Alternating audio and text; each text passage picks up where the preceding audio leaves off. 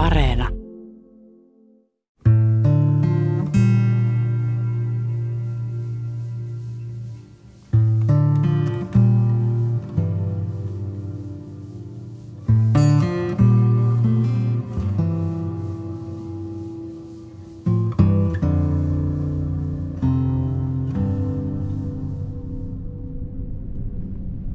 Syyskuisena lauantaina vuonna 1995 kolmekymppinen mies viettää kosteaa ryyppyiltaa haapajärveläisessä baarissa.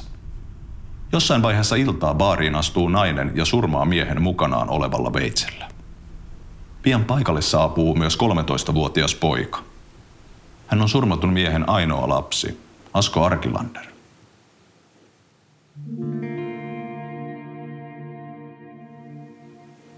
Isä ja äiti hän oli 17, kun mä oon syntynyt. Tosi nuoria. Isä soitti kotona kitaraa ja laulo. Se on ihan varhaisin muisto. Tykkäsi soittaa rallypaddingia ja rummasta iskelmää. Et se, se on niin jäänyt mieleen.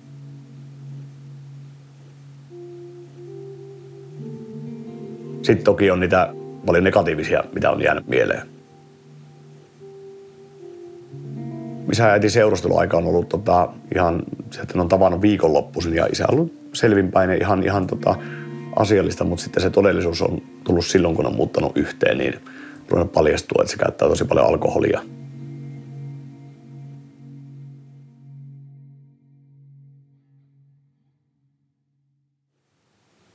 Isän kanssa me ei juuri eletty ollenkaan. Sitten tuli huumeet kuvioihin ja se oli vankilassa, niin sehän oli sitä pelkoa. Sitä. Se, se on niin kuin se, että sitä niin pelkäs sen tulemista, tuleeko se humalassa ja millä fiiliksellä se on.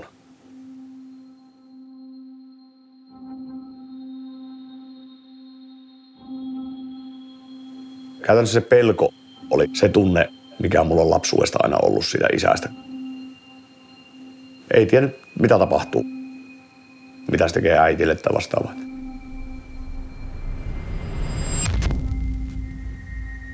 Sen oma veli joi kahvia ruokapöydässä siinä ja tota, isä meni mun äitin päälle puukolla ja äiti sai hänen kädestään kiinni, kiinni ja sanoi, että raukka, kun sä käyt naisten päälle. No eihän se nyt tarkoittanut, että sen pitää heti käydä niin kuin miesten päälle, niin oma veli joi kahvia, niin se otti veitä ja veti neljä kertaa veitellä sitä käteen. Ihan niin kuin tuosta vaan. Ei tiennyt mitä uskallat sille sanoa, sanotko väärin, ettei tuu sitä räjähtämistä.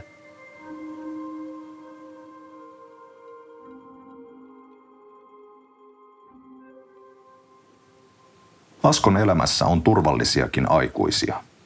Oma äiti ja erityisesti mummo. Mummola on Askolle ja hänen äidilleen turvasatama, jonne he usein pakenevat väkivallan pelossa.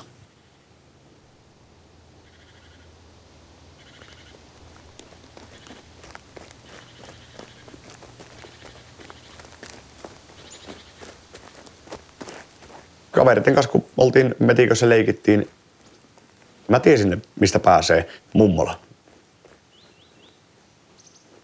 Mä rupesin niitä sitten äitille piirtämään, että mitä kautta päästä nopeammasti karkuun ja sillä, että se ei niin mennä mitään tiedä myötä, että se saa meidät kiinni tai löytää. Sovittiin paikat, missä tavataan. Hän meni ensin jollakin verukkeella ja mä lähdin sitten jollakin verukkeella perään.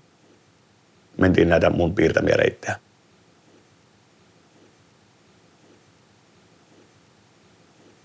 Mummo loi semmoisen ilmapiirin, eli kun sä menit sinne, vaikka kuinka ollut paha tilanne, sulla oli, siellä oli rieskaa, oli, oli tota, ruoka valmiina, semmoinen tosi turvallinen kotoisa ympäristö.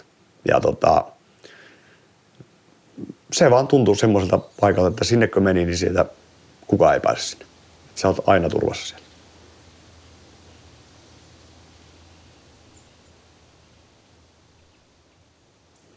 Siis selvinpäin isähän oli tosi loistava.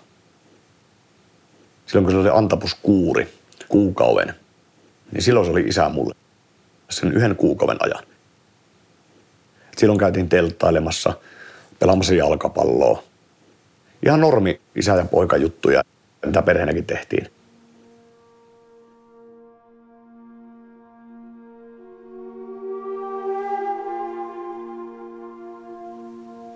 Kahden 13 vaiheella mä rupesin hänelle laittaa jo vastaan. Ja siitä hän ei sitten niin tykännyt ollenkaan. Pinnasin yhden päivän koulusta. Tulin reppuselästä koulussa ja ne oli soittanut sitten tietysti kotia ja että mä en ole ollut koulussa. Ja isä oli jopa selvin päin kotona. Menin keittämään kahvia ja se tuli sitten viereen, että oliko hyvä koulupäivä. Mä sitä oli. Sitä älä valehtele pentu, että sä et ollut koulussa ollenkaan. Mä sitä en ollutkaan, mitä sitten. Sitten lopetapa se kahvinkeitto. Lopetin kahvinkeiton, se pisti seinään vasten ja vedin kymmenen kertaa mua nyrkillä turpaan.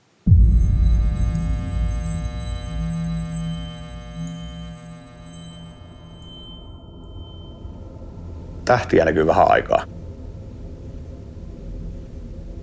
Mä sitten tietysti kovana miehenä sanoin, että ei tuntunut missään. Niin, niin heti kurkusta seinä, että hevosteleksä isällesi. Mä sitten kyllä sä vielä mulle pärjäät, mutta tuu sitten mä 20 täytä, niin tuu puristaa sitten uudestaan, niin ei onnistu. Sitten sä enempi selkään.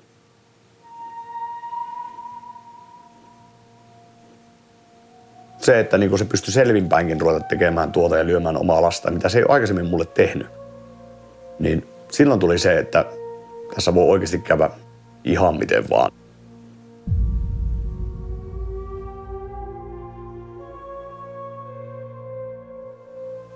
Jo varhain Asko turvautuu musiikkiin. Hakeakseen lohtua hän kuuntelee kasettisoittimestaan Elvistä. Mutta pelko ja yhä suuremmaksi kasvava viha isää kohtaan kulkevat alituiseen mukana.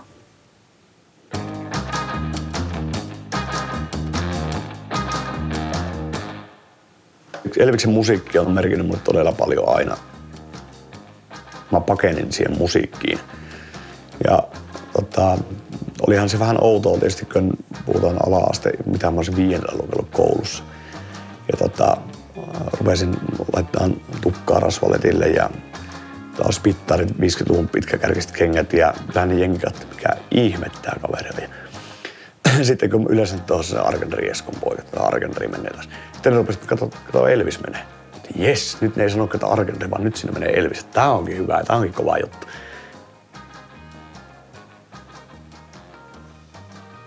Se on ollut semmoinen turvapaikka mulle.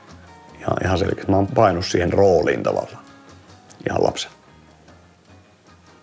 Se musiikki on tavallaan semmoinen niin kuin terapiamuoto mulle.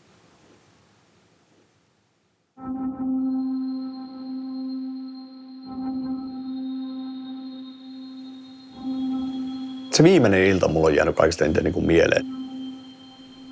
Menivät saunaan. Rupes hakkaamaan meidän äitiä sanoi, että hän polttaa sut kuumilla kivillä ja se heitti kaikki, kaikki kipoille ja kaikilla pieksiä sitä sinne saunaan. Ja mä sitten kuulin, että kun kauhean kolina kävi ja mä sitten nyt jumalata riitti. Ja menin ovelle, niin isän veli otti mut kiinni, että älä Asko mene sinne, että taas hakkaa sinutkin, että älä mene sinne. Hän vei meitä viimeiset rahat ja piti lainata vielä mun papalta. Isä oli vieressä, kun äiti soitti papalle ja pyysi 300 markkaa meidän isä vielä sanoi, että jos itket siihen puhelimeen, niin hän pieksää sut. Nostettiin kännykkä sinä vuonna, että tota, pystyy soittamaan paremmin apua. Se oli mulla se puhelin ja oltiin meidän pihalle. Niin isä tuli siihen viereen, että miten poika, sulla on puhelin. Mä sitten sanoin, että vittu, onko sulle kuuluu. Niin saman teillä läsäytti mua turpaa sinne ja sitten äiti sitten sanoi, että kato nyt kenen päälle sinä käyt. Niin se potkas mun äitiä vielä päähän. Ja sitten vei loput meidän vuokra- ja ruokarahat. Ja lähti ravintolaan porukan kanssa.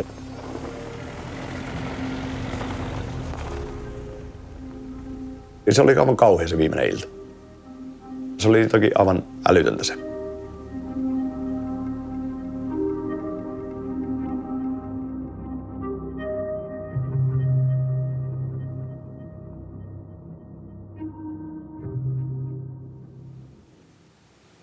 Äiti sitten, kun sanoi, että hän ei kerta kaikkiaan jaksa tätä elämää enää, tämmöistä, tämmöistä elämää niin kuin koko ajan. Ja sanoi, että sun on Asko parempi asua mummon luona. Ja tota, hän soittikin mummolle, että otatko pojan asumaan sun luokse ja hän on päättänyt, että hän tappaa itsensä ja tota, Asko asuu sun luona sitten jatkossa. Ja hän lähti kotoa ja Totta kai tuli hirviä paniikki. Soitin mummolle. Mummokin sitten, että mun äiti pitää löytää. Mummo oli silloin miesystävänsä luona ja mun äiti löytyi sitten meidän mummun asunnolta. Äiti luuli, että mummolla on kilpirauhaslääkkeitä tämmöistä, mitä hän käyttää. Niitä ei ollut niin paljon niitä lääkkeitä mummon asunnolla, eikä että se olisi voinut niin kuin niillä tappaa itsensä. Sitten meidän mummo tuli sinne ja se oli ihan sokissa. Sitten hän vaan kysyi, että missä Esko on? Sanottiin, että kieppi ravintolassa. Mä näin, kun hän laittoi hajuvesipullon ja leipäveiten kassiin ja tota, lähti. Hän ei kuulu eikä nähnyt mitään. Ja ensimmäinen totta kai tuli se olo, että tota, meidän mummo on tänä iltana hengiltä. Sitten kuultiin, että siellä on sattunut jotain siellä kiepissä ja mentiin sitten sinne ja mä juoksin heti sisälle. Olin varma, että mummo on kuollut ja näin tiskin välissä meidän isä, isä makasi, oli kolme lääkäriä. Toinen piti puukoreijassa sormia ja tota, yrittivät elvyttää sitä sen paikan päälle. Mä seisoin ihan, ihan vieressä. Et se olisi pitänyt jättää näkemättä, että siitä, siitä mä näin viisi vuotta painajaisia.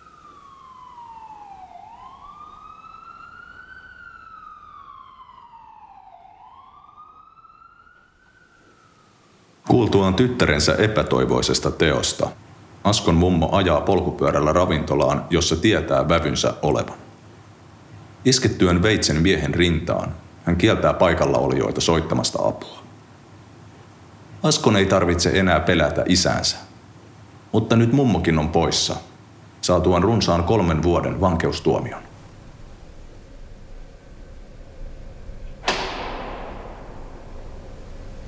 Tuntui pahalle, että mummo oli vankilassa.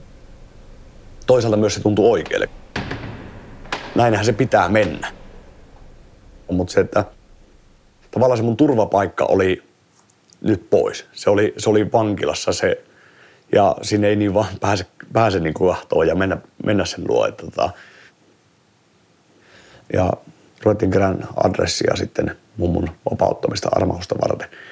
Ja tota, yli 600 nimiä tuli Haaperin kokoiselta paikalta, mikä on tosi iso määrä. Ahtisaari oli sanonut haastattelussa, että hän ei armahda yhtään henkirikoksen tekijää.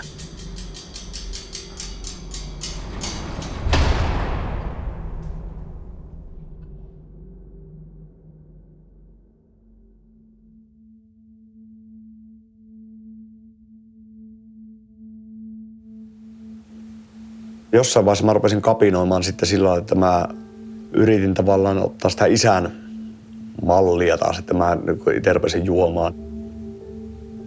Koulussa annettiin mulle erikoisvapauksia, eli mähän sain tupakoja, kunhan mä en polttanut koulualueella. Poistun koulualueelta ja sain sytyttää röökin. Ja siitä ei koskaan anneta istumista mulle. Eli mä sain tupakoja, mä sain käydä syömässä kotona, mä sain käydä kahvilla kotona. Ja opettaja sanoi, että jos mua tuntuu, että mua vituttaa, niin mä sanon, että mua vituttaa, niin mua ei tulla tunnille ollenkaan, mua ei merkata poissa olleeksi. No tiedät, että on ton ikäinen kaveri, niin se käytetään häikäilemättä hyväksi kyllä sitten. Niin se, että ah, mua vituttaa, mä jaksa tulla tunnille.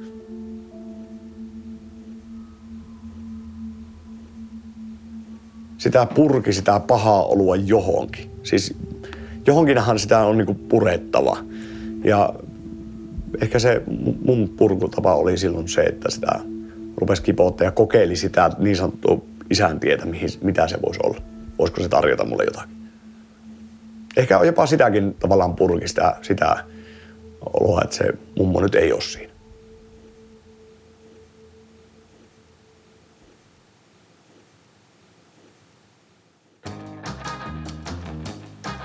Mummo oli kerran istua vuoden.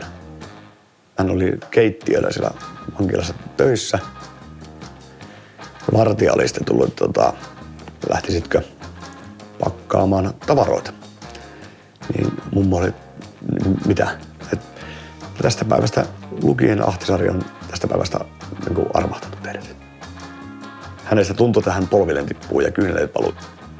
Hän pääsee pois, hän pääsee pois. Tosi hyvät fiilikset mummolla oli, että hän pääsi taas meidän pariin. Maailman paras lahja, mitä voi olla – sain sen turvapaikkani takaisin tänne ja maailman parhaan ihmisen. Ja se oli hieno tunne. Todella hieno tunne.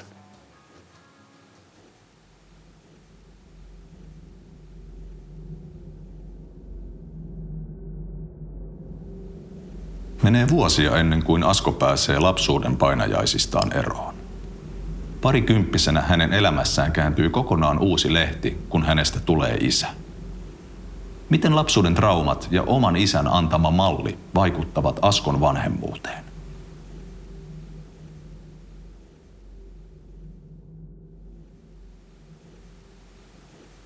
Mä olin 20, kun mun vanhin lapsi syntyi. Oli aika nuori vielä isäksi, mutta siihen aikaan oli vielä ehkä se, että omaa napaa piti päästä niin kuin kumminkin menemään ja näin, näin poispäin. Että tavallaan asetti itteensä liian paljon vielä etusijalle.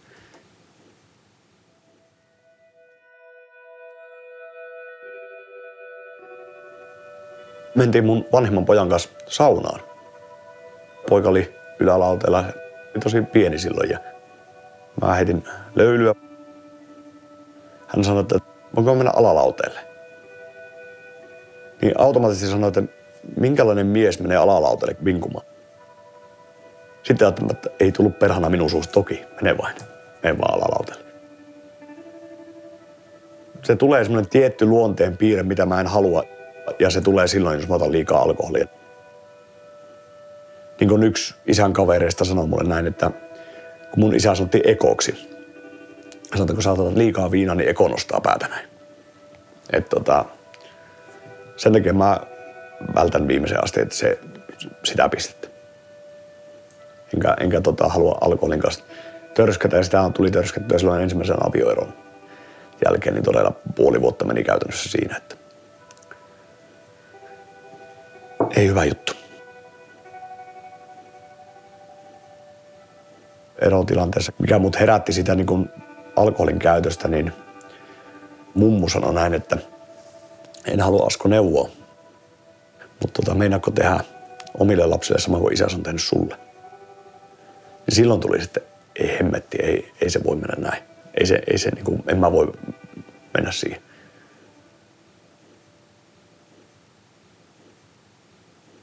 Aina haki sitä kysymystä, että miksi isä oli tommonen. Rakastiko se mua ollenkaan?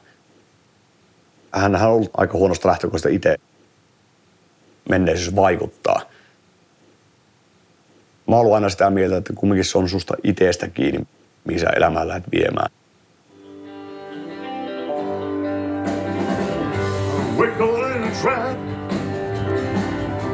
I can walk out because I love you too much, baby. Why can't you see?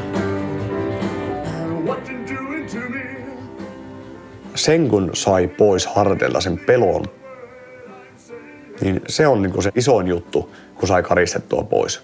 Sun ei tarvitse enää pelätä oikeasti niin kuin joka päivä. Jos voit kuvitella, että oot jollekin elämässä velkaa, niin mä oon velkaa se meidän mummolle.